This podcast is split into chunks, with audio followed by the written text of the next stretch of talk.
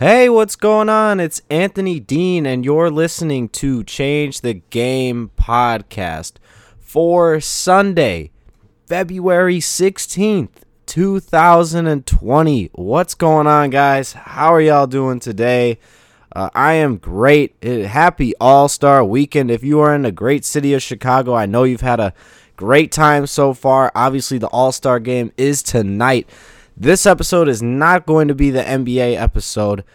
Being uploaded tomorrow afternoon is going to be the very first actual NBA episode because we did have the Kobe Bryant episode, but that wasn't really an NBA. That was that was a Kobe episode.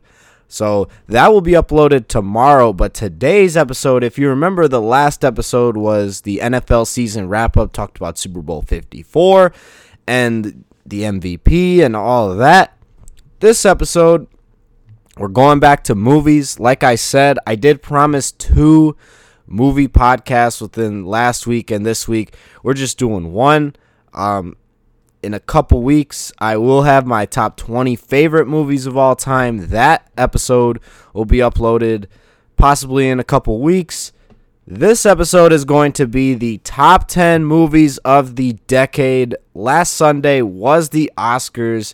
Pretty good award show. I was very happy that Brad Pitt won Best Supporting Actor and Joaquin Phoenix won Best Male Actor uh, for his role in The Joker.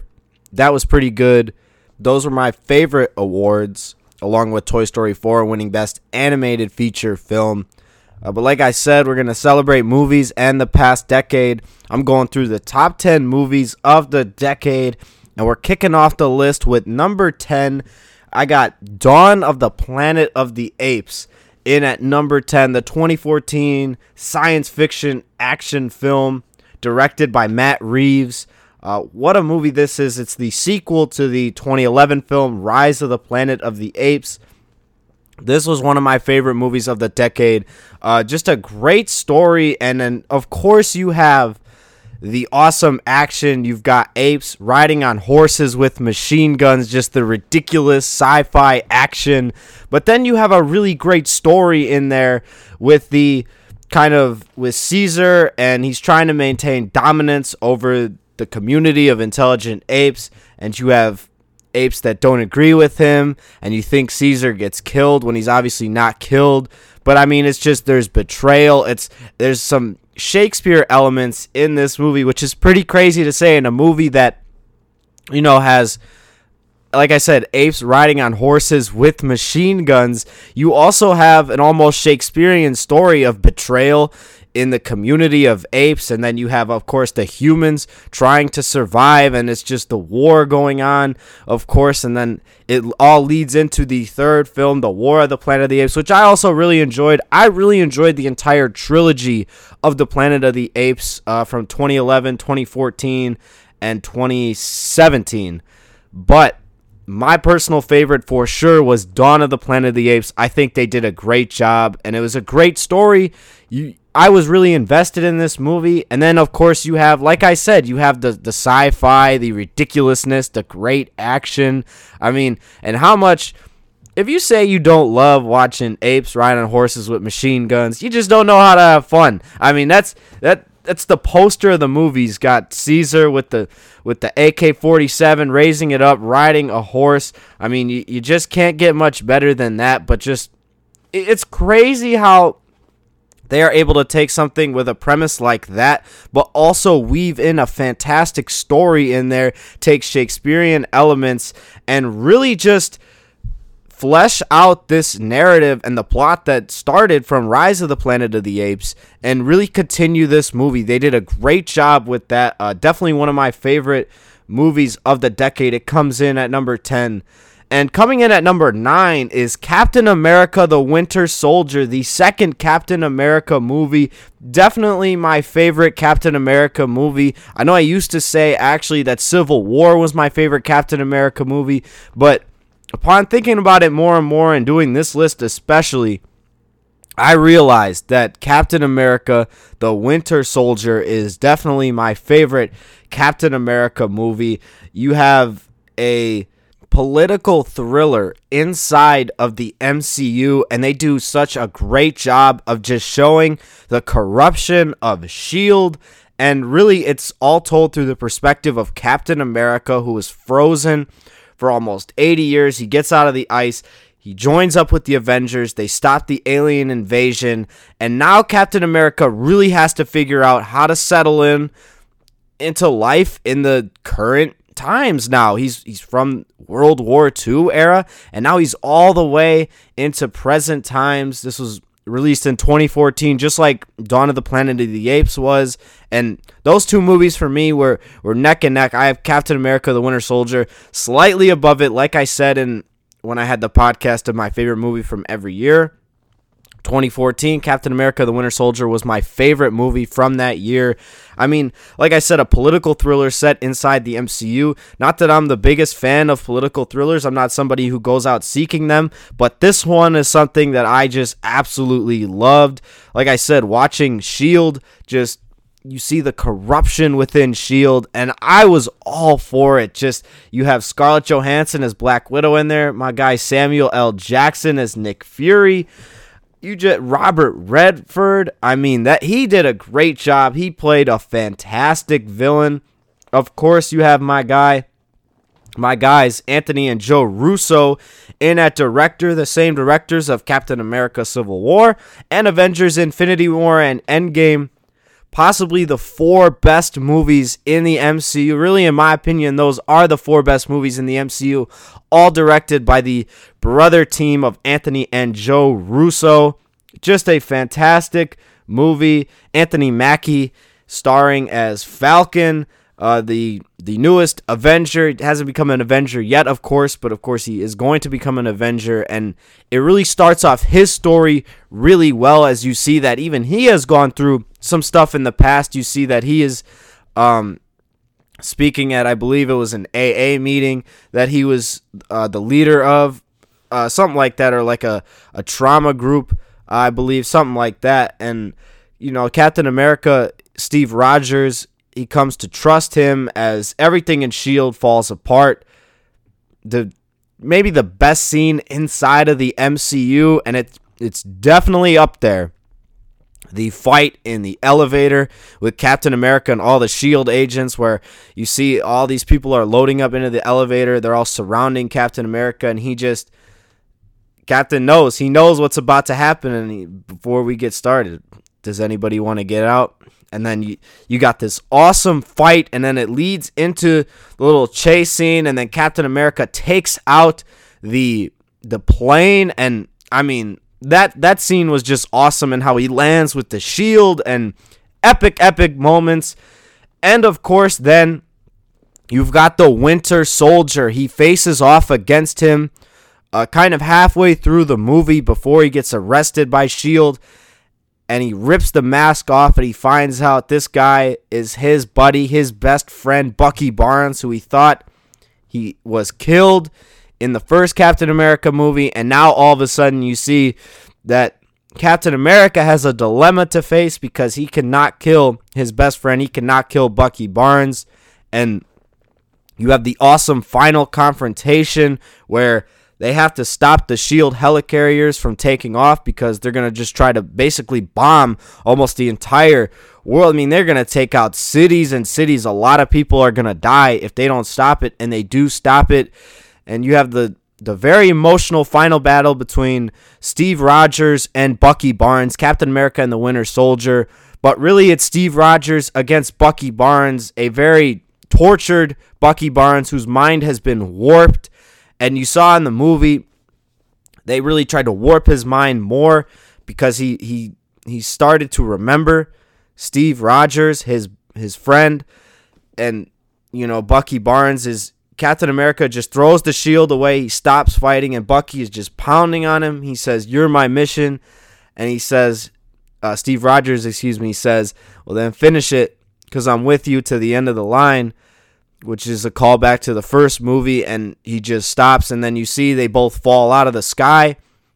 You see at the end, Bucky Barnes drags Steve Rogers out of the water, saves his life, and then leaves. And then it all leads into obviously Civil War. And it really sets up Civil War so brilliantly where you now see Steve Rogers' distrust with organizations, with government, with S.H.I.E.L.D. And it's all, you know, he, he comes from a time where World War II was a lot more black and white for him, where you had the Nazis are evil and America is good, right? Now it's a lot of gray area where he thought, okay, S.H.I.E.L.D. is good. This is America. This is good.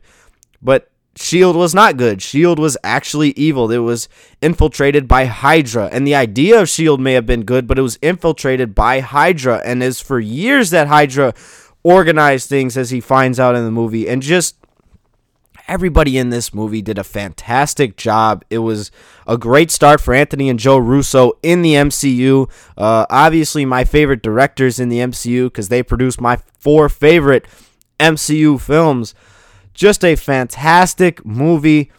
Great job on this one. It comes in at number nine. But coming in at number eight is last year's release, maybe the best movie of last year. That is Joker.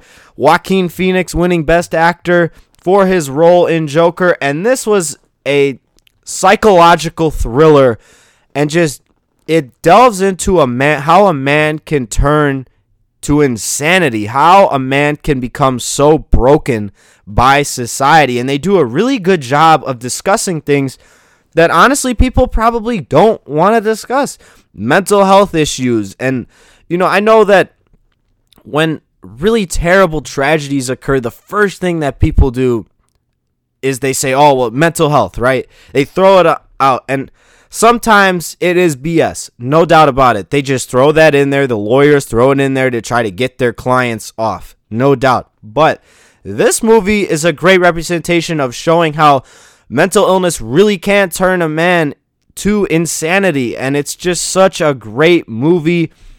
Joaquin Phoenix was absolutely fantastic. This is my favorite Joaquin Phoenix role. I thought you could have given the Oscar to him or Leonardo DiCaprio for his role in Once Upon a Time in Hollywood. I am very happy that Joaquin won, though. He's never won an Oscar. He's one of the greatest actors of all time. Well deserving. It is time for Denzel to get an Oscar now. Now that Leo and Joaquin both have one, time for Denzel to get one. Pretty bogus that he doesn't have one, but Robert De Niro I gotta say, Robert De Niro was absolutely fantastic. I did not expect him to be as good in this movie as he was. You really bought the fact that he was a TV show host. He did all the little quips that the TV show host did, pointing to the band, and he just had all the energy. You really felt like, okay, this is this is a late night show host, a Johnny Carson type figure because it's from that era of like the Johnny Carson days. Kind of reminds you of that type of talk show. And you see that Arthur Fleck, which is his name before he becomes Joker, he has a lot of things that he sees that really aren't there. He throws you off. The the girl that he was with that you think he's dating, but he, she was never date. He saw her one time in the elevator, and he followed her to her work at the bank. And of course, nothing else that you see with her is real. And that is what's crazy. You think, okay, this is a it was very crazy because she kisses him and you're like, "Wow, why did she kiss him so fast?" And it's it's all weird and then they have this little relationship. Come to find out, she was never there and you find out when he's when he's in her apartment and she screams and she says, "My daughter's in the other room." And all of a sudden they show all these flashbacks and they show that Arthur was by himself the whole time thinking that he was with her on dates just by himself. And you just see. And I loved how if he killed her, you never see it. You never see it. All you hear, you hear some police sirens. You see him in his own apartment just laughing. And it's very sad to see how society treats him. It starts off with the movie starts off making you feel so bad for him, where those guys beat the crap out of him, and then you come to find out maybe he owned, maybe that didn't happen, you know, it's like what is real and what isn't. That's I think another powerful part of this movie is you don't really know what's real and what's not. And then of course, Robert De Niro's character absolutely trashes him for his his comedy show, which again, in his mind, he thought he saved himself, but he never did. He just laughed hysterically throughout most of the time because he has that condition where he could just start laughing uncontrollably and it's just like wow and he makes fun of him on show and then he invites him on the show of course. Then he becomes joker of course he kills his mother. You know and, and then he weaves you weave in the thomas wayne storyline where is thomas wayne really the joker's father? It's actually pretty funny when you think about it because it's like well does that mean that joker and batman are actually uh, stepbrothers half brothers but, you know, it probably wasn't. Obviously, Joker, uh, Arthur Fleck's mom was crazy as well. So, really, you don't know if Thomas Wayne is his father or not. He confronts him. Thomas Wayne punches him because that creepy scene at the Wayne Manor where he puts his hands on young on young Bruce makes the smile and then he really almost chokes out Alfred, uh, the butler, of course. And man, just a fantastic movie, all building up to the finale of the movie. And this is where I must say, again, this is a major spoiler for Joker. I mean, I've kind of spoiled a little bit of it. I'm going to be honest, this is a spoiler warning for every movie that you hear. Uh, if you haven't seen it, I would probably skip past this part, skip a little bit in the future. If you don't care about spoilers, go ahead and keep listening. I mean, regardless, if you see it after you listen to this, it's still going to be amazing. All these movies are going to be amazing, let me tell you. But Joker, of course, remember, he kills um his buddy from from the comedy play uh from you know the the clown place. He brutally kills him uh, because he gave him the gun, and you don't even know if he gave him the gun. Obviously, that's what's crazy about this movie is you don't even know if he actually did it. But I believe that he did. But it, it's all up to interpretation at this point. He brutally kills him. He lets the uh, the short guy. He lets him go because he said, "You're the only one who's ever nice to me." He lets him go, and he, he's got his face all painted at this point. And then you have the fantastic scene on the steps with rock and roll all night playing, and just probably my favorite scene of the movie. One of my favorite scenes of any movie is Joker. He is finally Joker. He's dancing.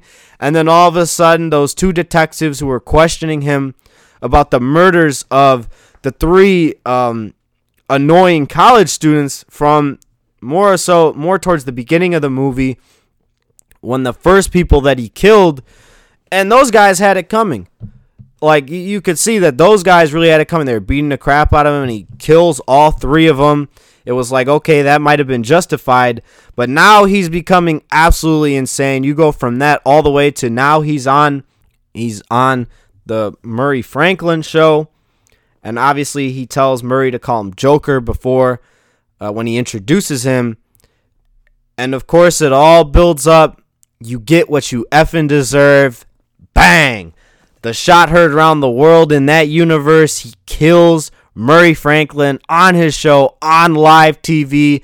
And then you get the da da da da da da da da da da da da da da. It makes me that song makes me think of the little um the Homer. I don't know if you ever seen the Simpsons episode where Homer is in the car and there's a bunch of chaos going around in this theater and he's singing that song. He has no idea what's going on. It was a concert, I believe.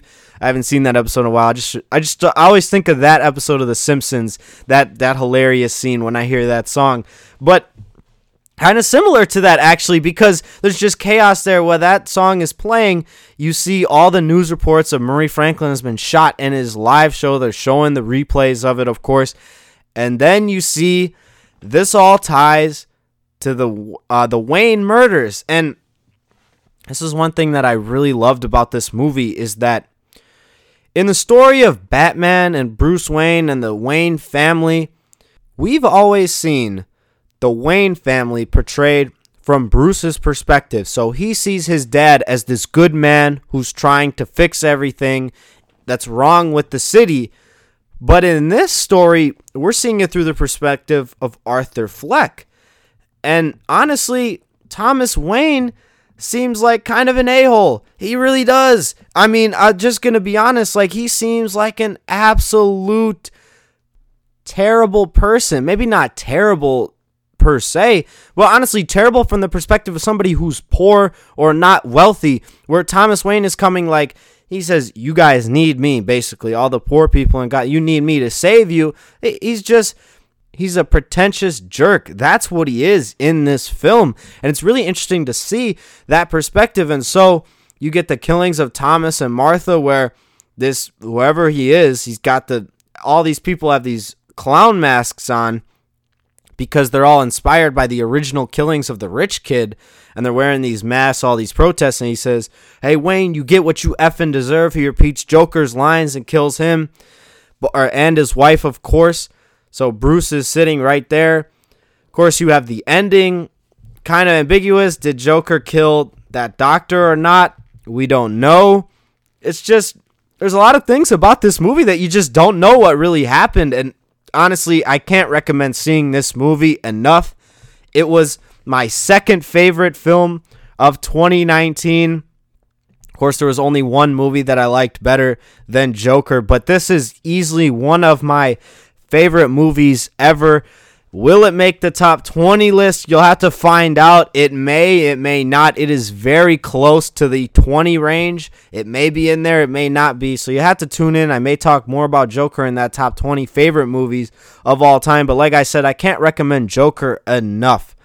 But coming in at number seven is Creed, the seventh Rocky film on the Rocky film series. I got to be honest, I'm a huge fan of the Rocky series. When I heard that they were remaking Rocky, not really remaking, but telling a story of Apollo Creed's son, I thought, oh man, this I hope this is really good. I hope they don't blow this. That was my thing. And then I heard Michael B. Jordan was to be playing Adonis Creed, and I was all in. Ryan Coogler, who does a fantastic job directing this film, he wrote the film as well, along with Aaron Covington. It's kind of a spin off and a sequel at the same time. Just a great, great movie. Sylvester Stallone, in maybe, my, in my opinion, maybe the biggest robbery in the history of the Oscars, did not win Best Male Supporting Actor for his role. I remember somebody at the time said, Isn't it poetic that in the end, Rocky loses again? And it's like, yeah, that's true, but I just felt bad that Stallone didn't win. Because we all know Sylvester Stallone he was amazing in this role. This was one of this was by far his best acting job of his entire career, and I've watched a lot of Sylvester Stallone movies. One of my favorite actors of all time. Like I said, I'm a huge Rocky fan. My favorite movie character probably is Rocky. My father was well, let me tell you, my father was the biggest Rocky fan probably ever. Those were his movies. He watched them all the time. I know my mom used to say, "Oh, we're watching Rocky again," but that's just how he was. I'm the same way. I got a lot of the same qualities where they show it on TV, and I'm all in for watching on TV, even with the with the dumb commercials. I don't like commercials, but for Rocky, I'll sit through some commercials. This movie, though, was absolutely fantastic. It, out of all the Rocky movies, this is my third favorite Rocky movie. There are only two other ones that I like more. This movie definitely is going to hit the top 20 list there are two other Rocky movies that'll hit, maybe a third one as well. But again, sports drama film from 2015. Again, my favorite movie from 2015.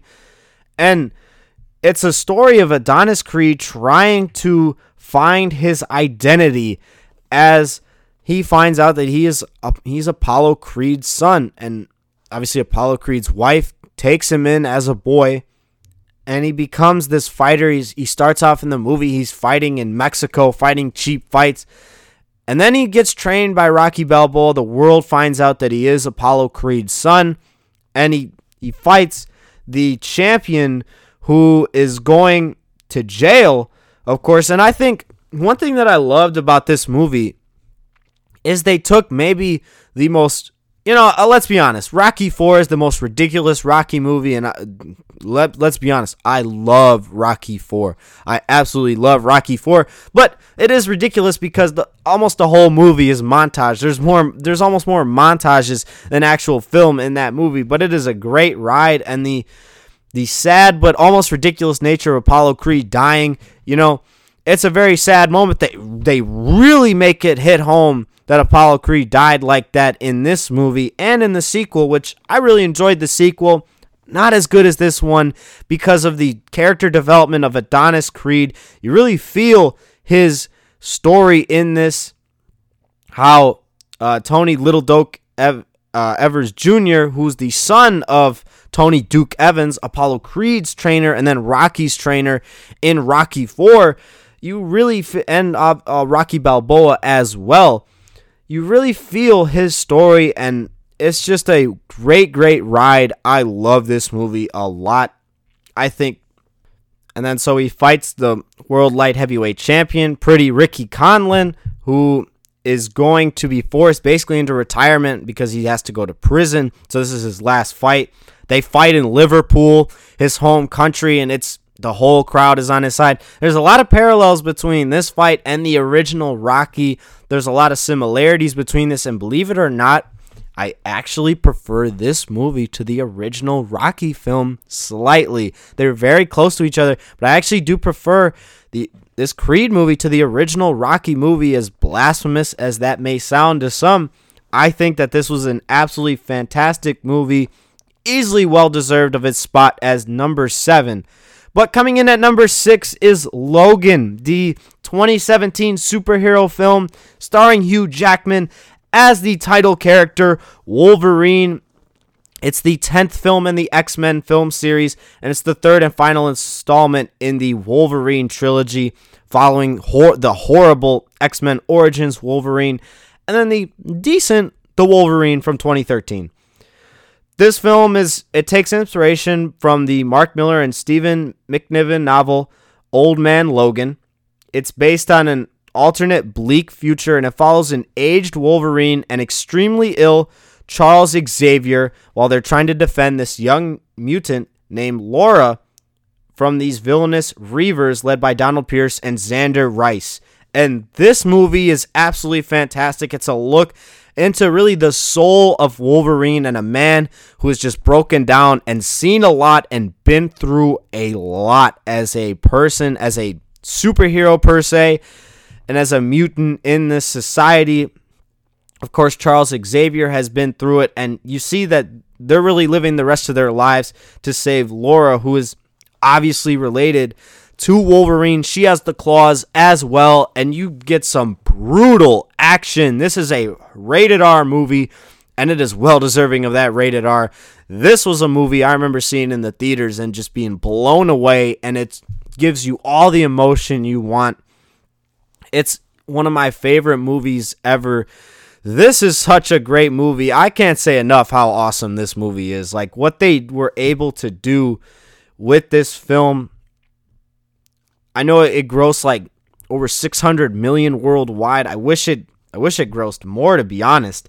I mean, it deserved to gross more, but of course, you know, a rated R movie is pretty hard to gross a lot of money. I believe Joker did hit a billion, which was awesome. This movie was going to be really hard to get hit a billion, that's for sure. But obviously, Laura was created to be a weapon, just like Wolverine was created to be a weapon. So this story is about them protecting her. The whole story is about making sure that Laura is able to be alive at the end. So, of course, it all builds up to the end where Logan is near death and he tells Laura not to become the weapon that she was made to be. And then she she's crying and she acknowledges Wolverine as her father and he dies peacefully in her arms and it's just such a sad moment. It's everything you want out of a superhero movie. This one gives you, but this is more than a superhero film. This is where I push back at people like Martin Scorsese who say those superhero movies are ruining film. No, they're not. Movies like this prove that superhero movies are more than superhero movies, and also Joker as well. Two movies in my top 10 of the decade. And listen, they both are well deserving of awards. I wish that Logan had won Best Picture that year. You knew it wasn't going to, but just a absolutely fantastic movie. Absolutely great. I can't say enough great things about this movie. One of my favorites for sure.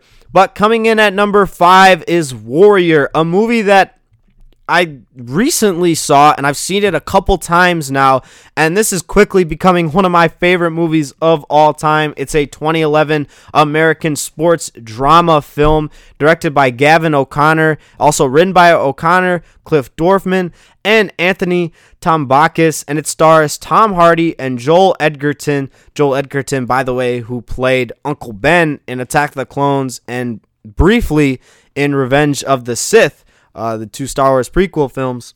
And then it also stars Nick Nolte as their father, and he was nominated for an Oscar as Best Supporting Actor, and he probably should have won, to be honest.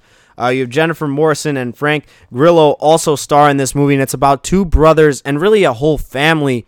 You've got three characters who you're not rooting against any of these characters. This is a unique film where all the main characters are people that you you really want to succeed. You have Tom Hardy's character, who's a former uh, runaway U.S. Marine, Tommy Riordan, uh, who took his mother's name so he couldn't get arrested because obviously he left uh, the military. He he he abandoned his base, abandoned his fellow troops.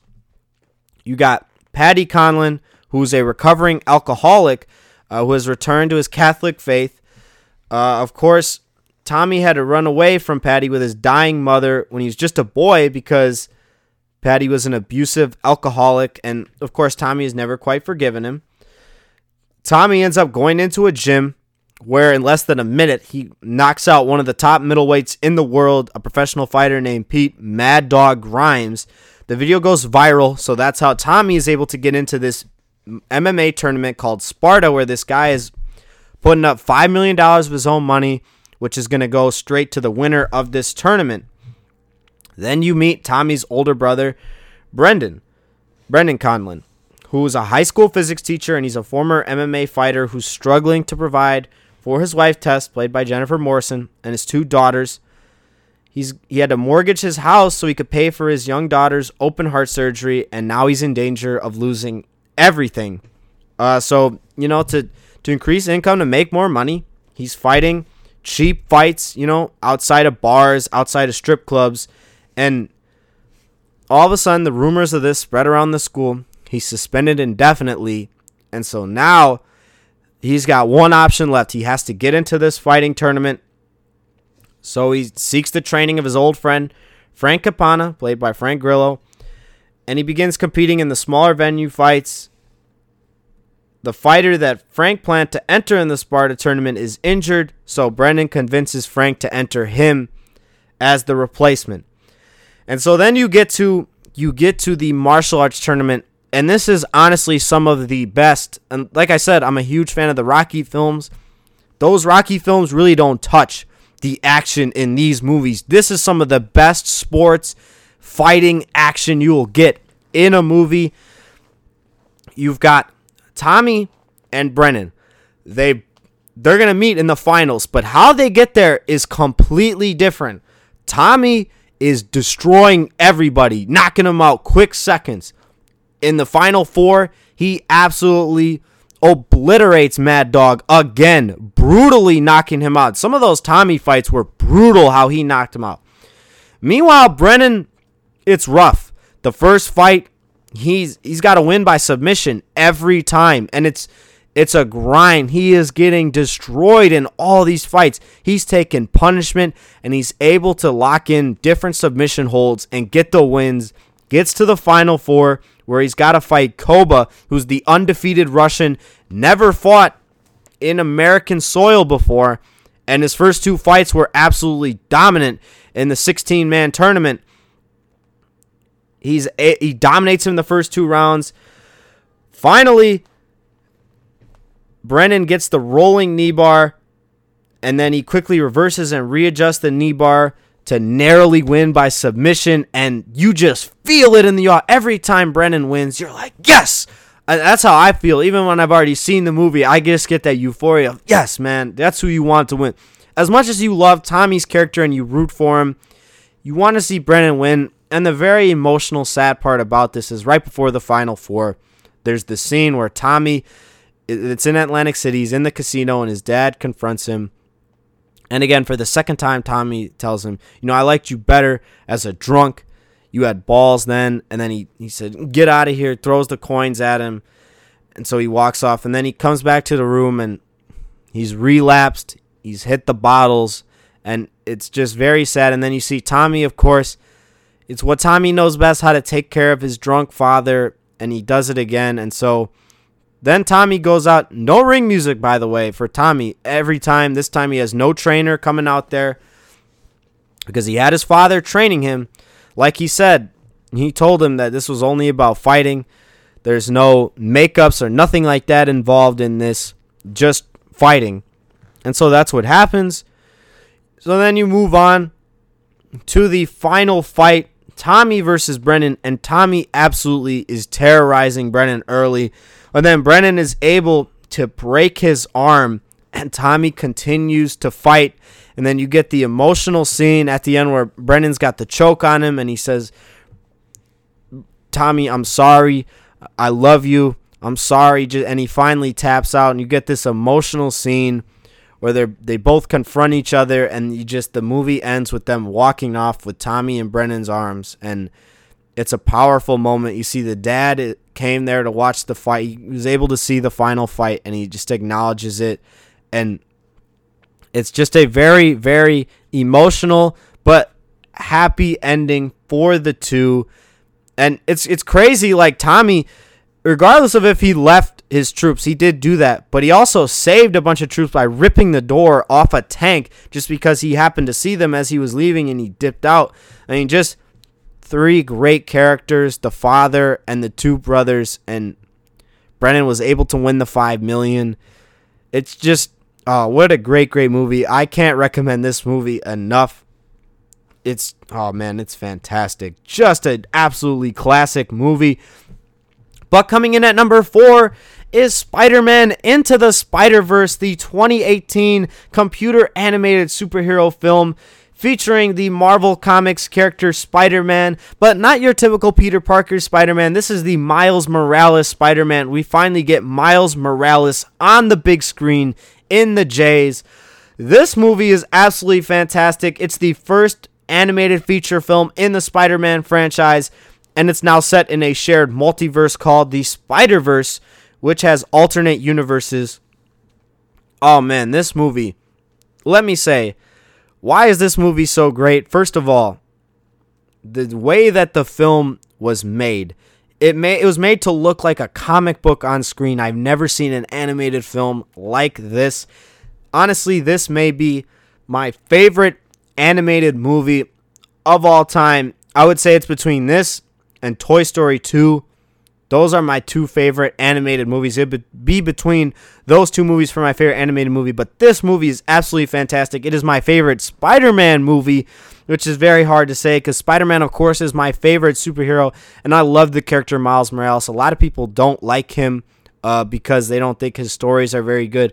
I find Miles Morales Spider Man to be very interesting.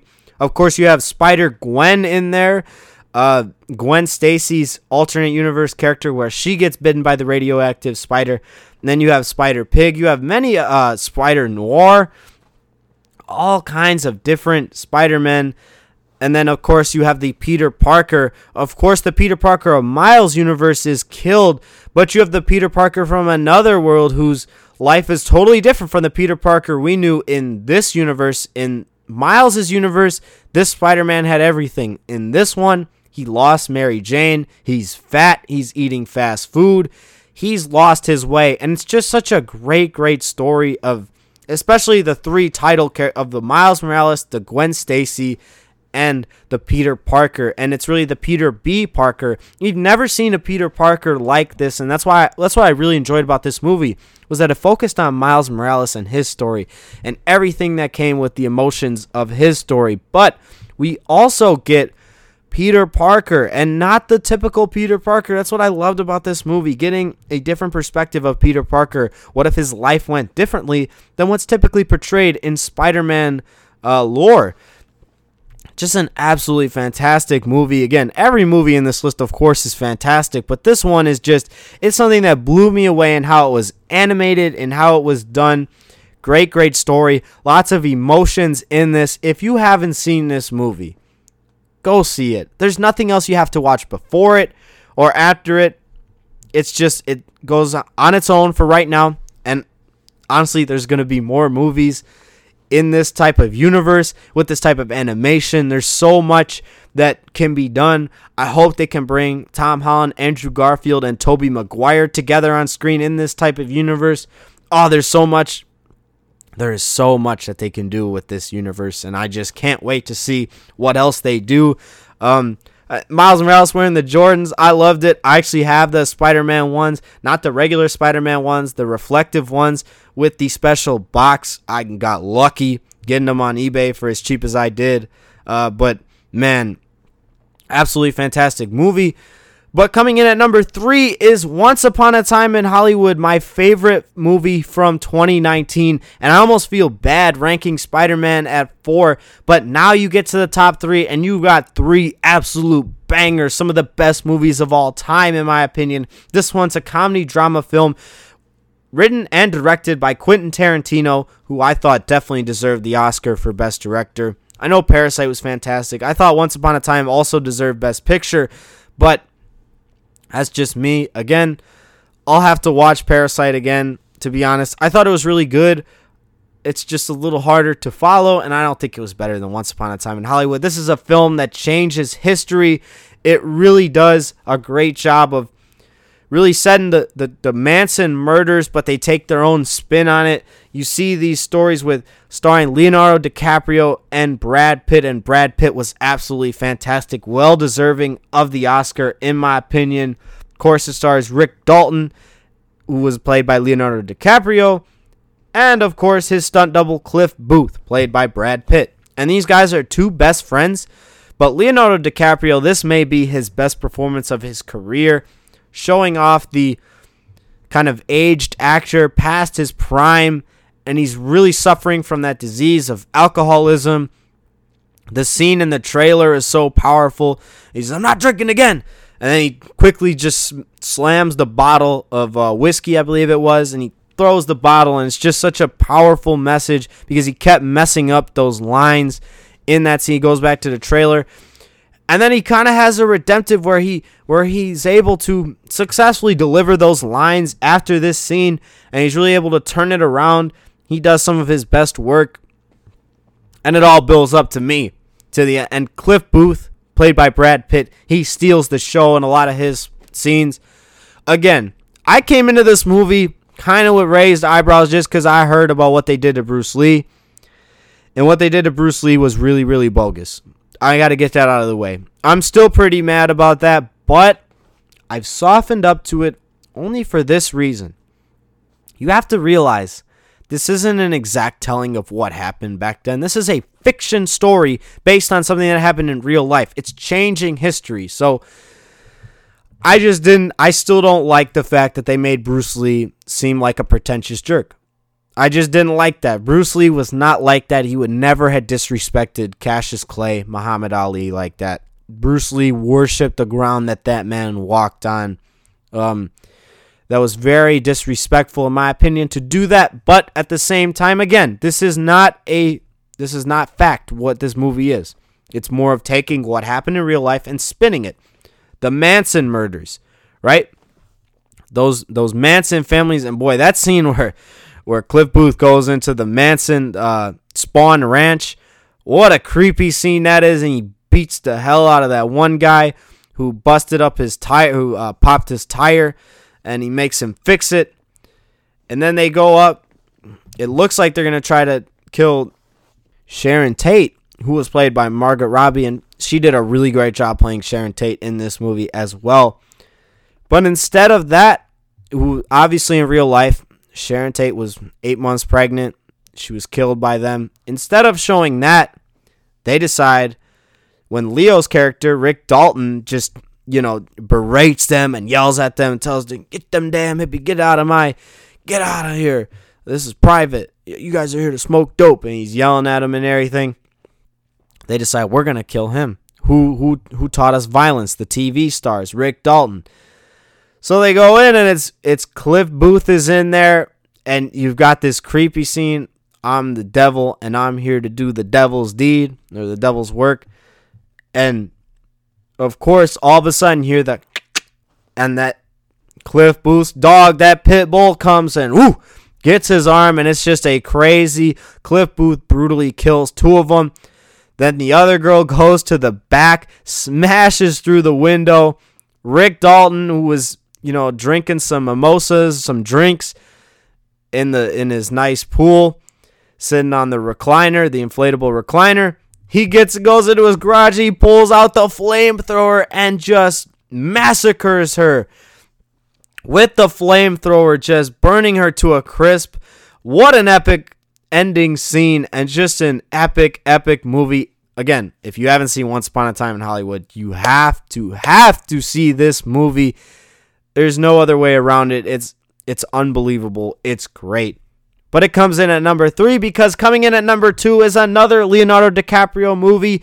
This one directed by Martin Scorsese. The Wolf of Wall Street. That comes in at number two, starring Leonardo DiCaprio, who plays Jordan Belfort. It, recount, it excuse me, it recounts Jordan Belfort's perspective on his career as a stockbroker in New York City and how that firm, Stratton Oakmont, engaged in the rampant corruption and fraud on Wall Street which of course led to his downfall. And this movie is an absolute wild ride. Margaret Robbie, of course, is in this as his second wife, as he has his first wife, and he ends up leaving her for Margaret Robbie's character. Of course, Jonah Hill playing his business partner and friend, Donnie Azoff. And boy, Jonah Hill was unbelievable in this movie. This is Jonah Hill's best performance. He had those teeth in his mouth and the way he was able to get that rasp in his voice. This movie is just a wild, wild ride. This is not a movie that you, just like Once Upon a Time in Hollywood, this is not a movie you want to show to kids, that's for sure.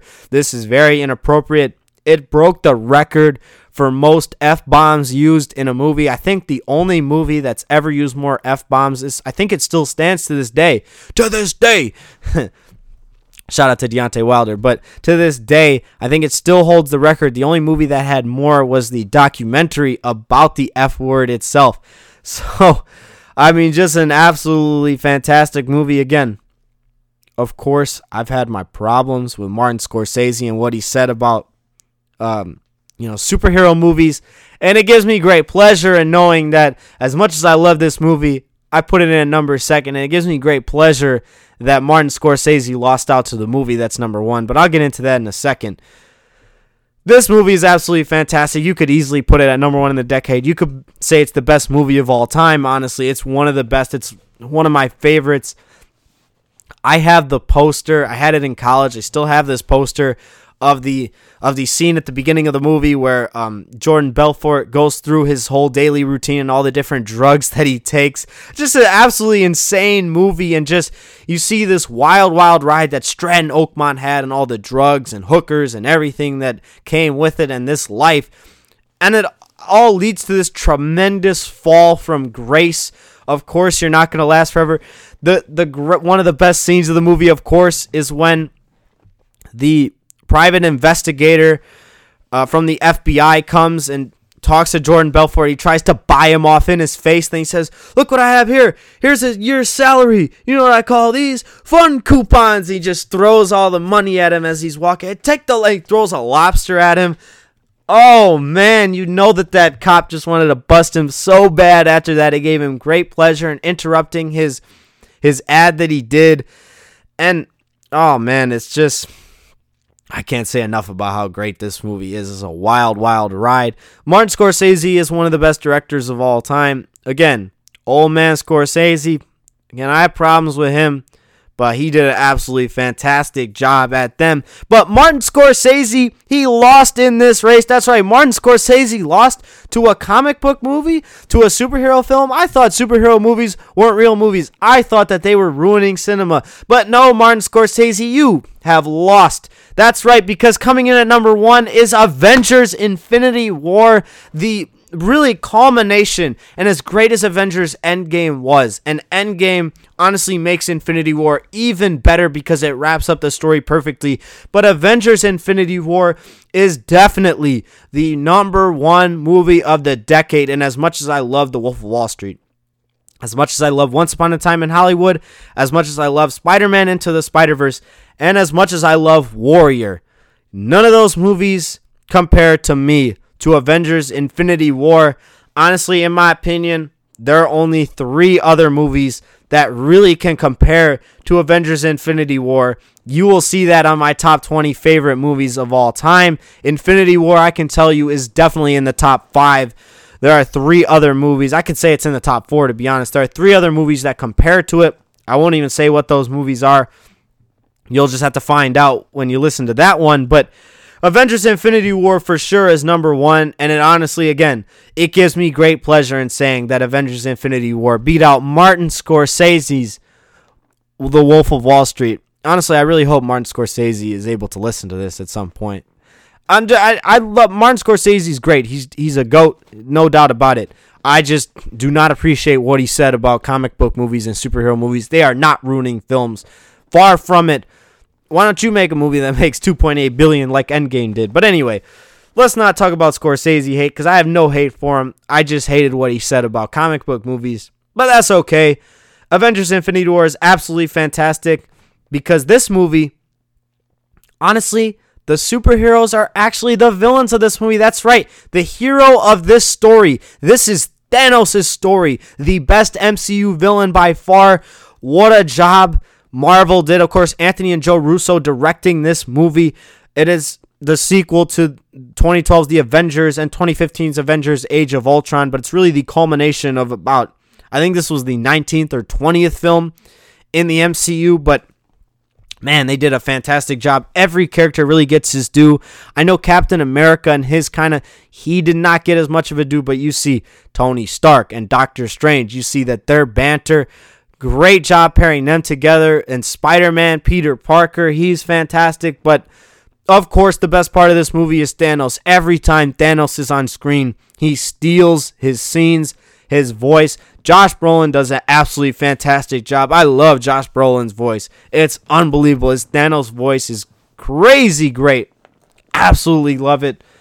Man, I can't say enough about this movie. I mean, look at the star acting power that is featured in this movie. You got Robert Downey Jr., Chris Hemsworth, Mark Ruffalo, Chris Evans, Scarlett Johansson, Benedict Cumberbatch, John, excuse me, Don Cheadle, Tom Holland, Chadwick Boseman, Paul Benetti, Elizabeth Olsen, Anthony Mackie, Sebastian Stan, Dave Batista, Zoe Saldana, Josh Brolin, of course, and Chris Pratt.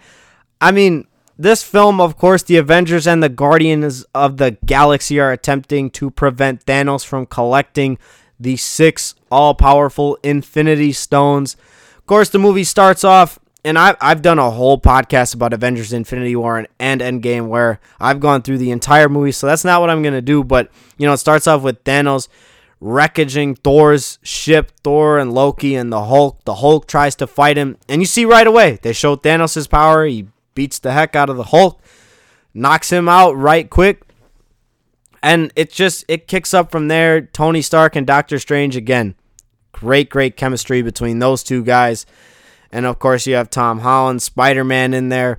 You get the Iron Spider suit, which I absolutely love, but everything leads up to of course the final scene where Thanos puts all six Infinity Stones.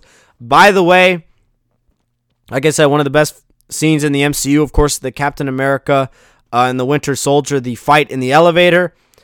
Maybe the best scene in the entire MCU, though, is Thor's entrance to Wakanda, where Thor uh, travels to Nidavellir to forge uh, a weapon to kill Thanos. So he forms Stormbreaker.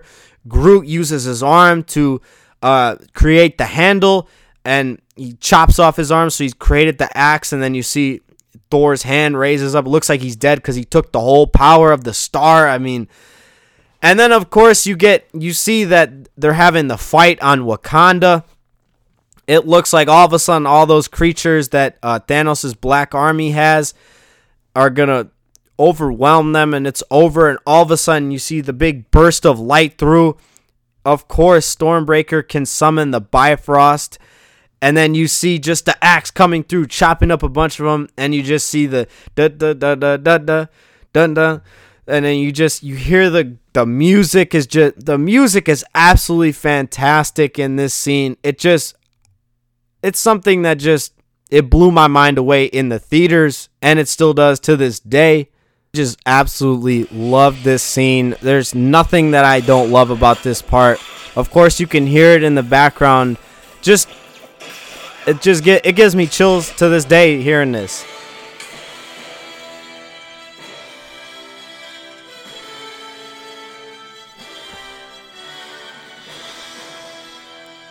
And it's really the culmination of Thor's story from Ragnarok. You just see, you know, the, the bring me Thanos. Just such a great and powerful moment in the film. And then, you know, you, you see when he comes up, the light changes, all the lightning coming through. And then, of course, it leads right into Thanos coming in on Titan, where, of course, the Avengers, Iron Man, uh, you've got Doctor Strange, Spider Man, and the Guardians of the Galaxy that are with them, uh, which would be Drax the Destroyer. Uh, and then Nebula does come through as well. And then, of course, Peter Quill, uh, Star Killer, Chris Pratt, who plays Star uh, Star Lord, excuse Star Killer. That's that's from Star Wars. Uh, Star Lord, um, Chris Pratt's character. Of course, it all leads up, and guess what? Chris Pratt Star Lord comes up with the plan, and guess what? It works. They've got Thanos beat. But what does Star Lord find out? How did he get the Soul Stone? Thanos had to sacrifice Gamora, and that scene for Thanos was powerful. It it killed him to do it. You could tell he did not want to do it. The only person that he loved.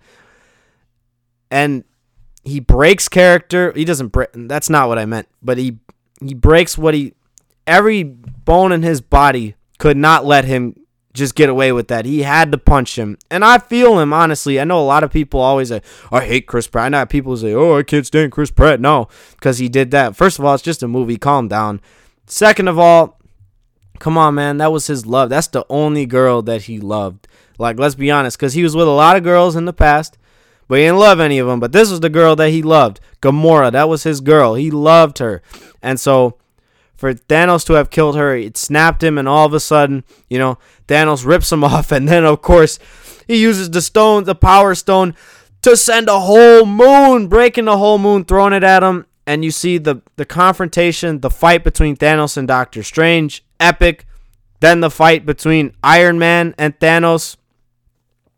Again, you have the Thanos Doctor Strange fight. Great. The Iron Man Iron Man stood up to Thanos. He tried his best. He got him to bleed a little bit. All that for a drop of blood. And then you see him stab him. You think Iron Man's to die. Doctor Strange says, "Wait." He gives him the time stone. This all was for the time stone. He gives him the time stone to spare Tony Stark's life because of course in Endgame as we all know without Tony Stark, they would not have been able to save the universe. Thanos gets the stone, goes to Wakanda, he gets the final stone. It looks like Scarlet Witch kills Vision by destroying the Mind Stone, but guess what? Thanos has that Time Stone. He can just turn time in reverse, resurrecting the stone, knocking Scarlet Witch out of the way, pulling the stone, and that scene before he gets to them is so emotional where he's just fighting off everybody is trying to stop him but there's no hope Captain America is the one who puts up the best fight, and that is Captain America's moment in this film. Is where Thanos has the glove on him, he's holding him back, and Thanos just looks surprised that he's even doing it. Hits him with that punch, and honestly, at the time, I oh my oh my god, he's dead. Like he, he can't survive that, but he ends up doing it. Thanos gets the stone.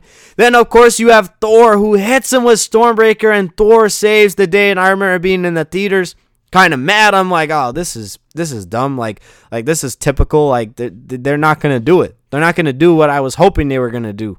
Like, nope. Thor was too.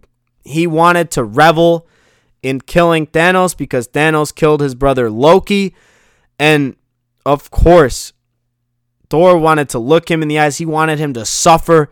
But Thor should have just chopped his head off because he says you should have gone for the head snaps, and that's it. Half of life is gone.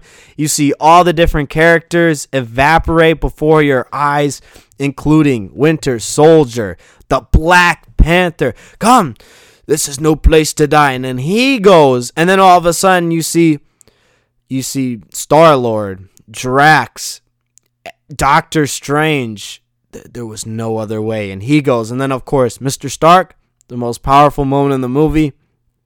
Spider Man going, and it's just such a gut wrenching ending, and you just see Thanos wins. The end of the movie is Thanos in his garden with the exhale just looking ahead.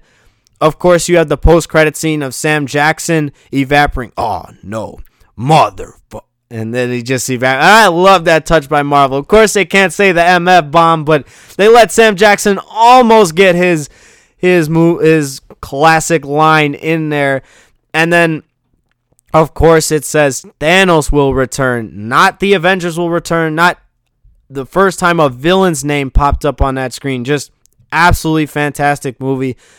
Most definitely is the number one movie of the decade. And of course, unfortunately, that's all the time we have for you today. Thanks for listening to Change the Game. Again, next week's episode is we're going to start off tomorrow afternoon, Monday afternoon. It's the NBA episode. I'm talking all about All Star Weekend. I'm giving you a little bit of my experience from All Star Weekend as I was at First Take and the Jumps live tapings on Thursday from Navy Pier. So I'll talk all about that. I'll talk all about the All Star game. I think I'm going to do maybe top 10 dunk contest champions of all time. I'll talk about all the events from All Star Saturday night, Friday night, and of course the All Star game, which is tonight. So thank you so much for joining us. And again, that NBA will be the next one.